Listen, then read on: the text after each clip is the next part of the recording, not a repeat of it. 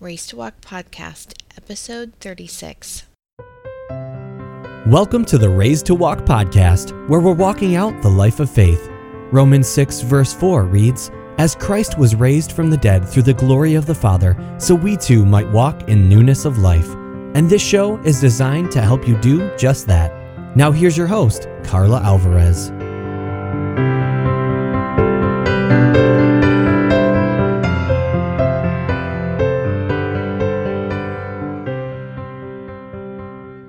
It's not all about you. We say that to people sometimes. We may be in the middle of a conversation about something and they make it all about them, completely missing the point. Because their focus is directed inward towards themselves rather than outward to- towards others, they miss the point and don't understand what is being said. We had a talk in Sunday school about the, a person with that feeling. No, it wasn't on Moses' Pharaoh, Daniel's Nebuchadnezzar, or Paul's Agrippa. It was from 1 Kings chapter 3 and the account of Solomon who asked God for wisdom. Solomon is known for many things, such as the wisest man that ever lived and one who had wealth beyond imagination. We celebrate him as a hero of the faith and someone to admire. However, in truth, he is one of the most conflicted characters in the Bible. We often put these people recounted in the Bible on pedestals, and yes, there are many things to admire.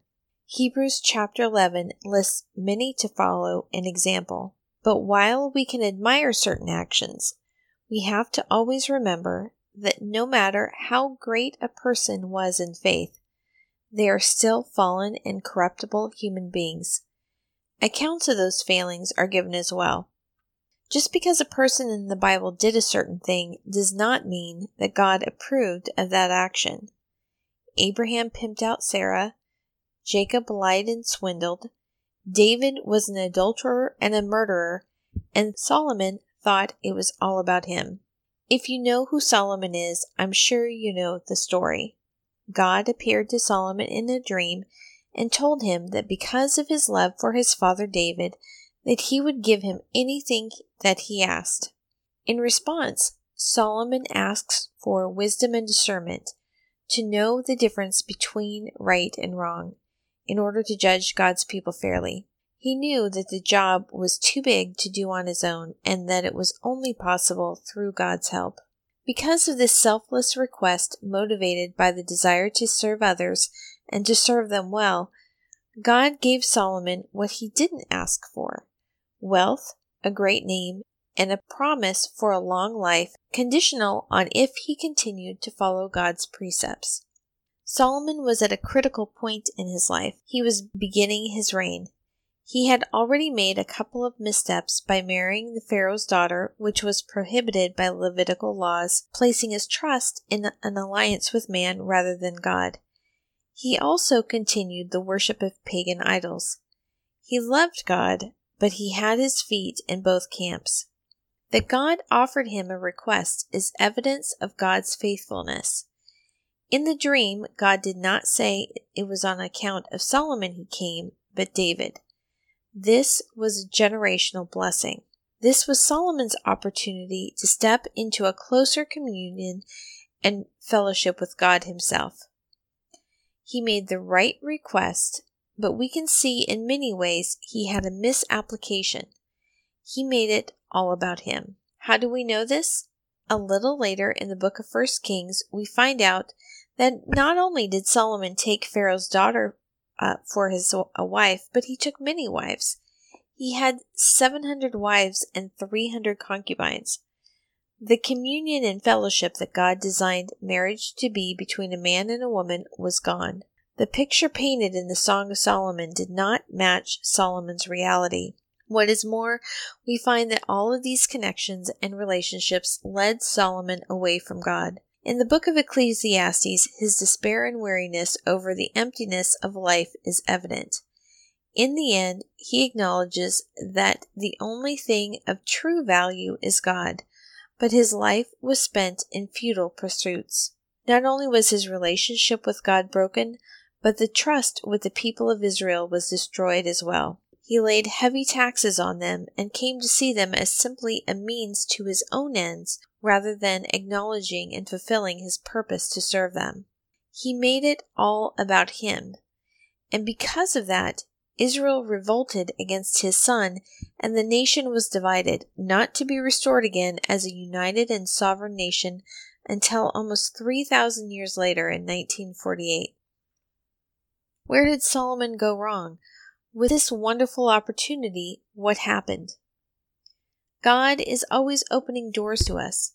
However, we have to not only make the choice to walk through it, but to continue to walk with Him. We choose that in our daily decisions. Solomon thought the end game, God's purpose and plan, was all about him, and we can see that even in the passage where he makes his request to God. Even in the middle of his idealism and desire to be the righteous servant to the people of Israel, he misapplied words of God, and this initial self focus was the root of his later failings. His focus changed from looking up to God to looking inward towards his own desires.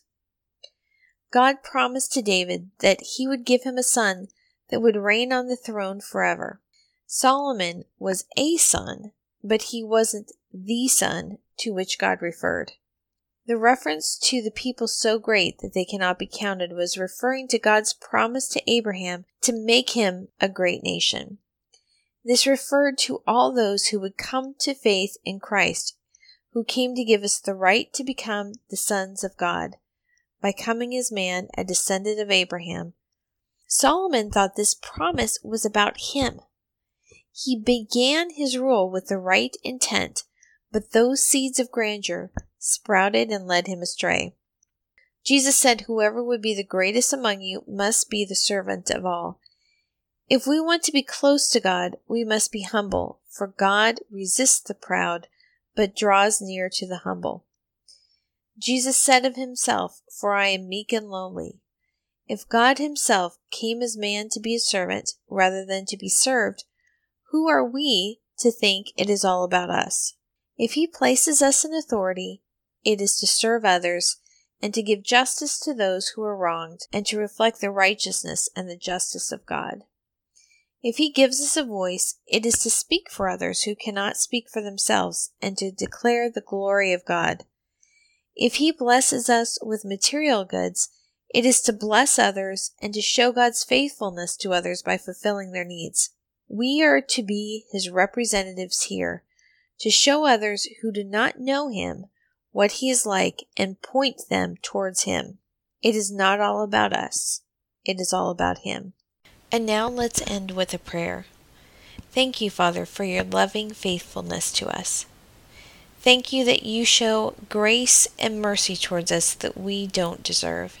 Help us to walk in a spirit of humility and give us your spirit of wisdom and discernment. Let us be a living reflection of you. In Jesus' name, amen. Thanks for listening to the Raised to Walk podcast. We'd love for you to continue to walk with us, so head over to raisedtowalk.org slash news to get free updates. Have a blessed day, and we'll see you next time.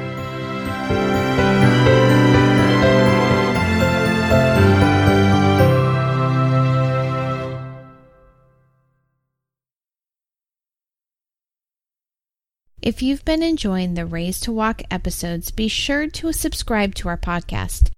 We also love to get feedback from our listeners, so tell us what you think by either rating or reviewing us on iTunes or Stitcher, or by sending us an email at contact at raisedtowalk.org.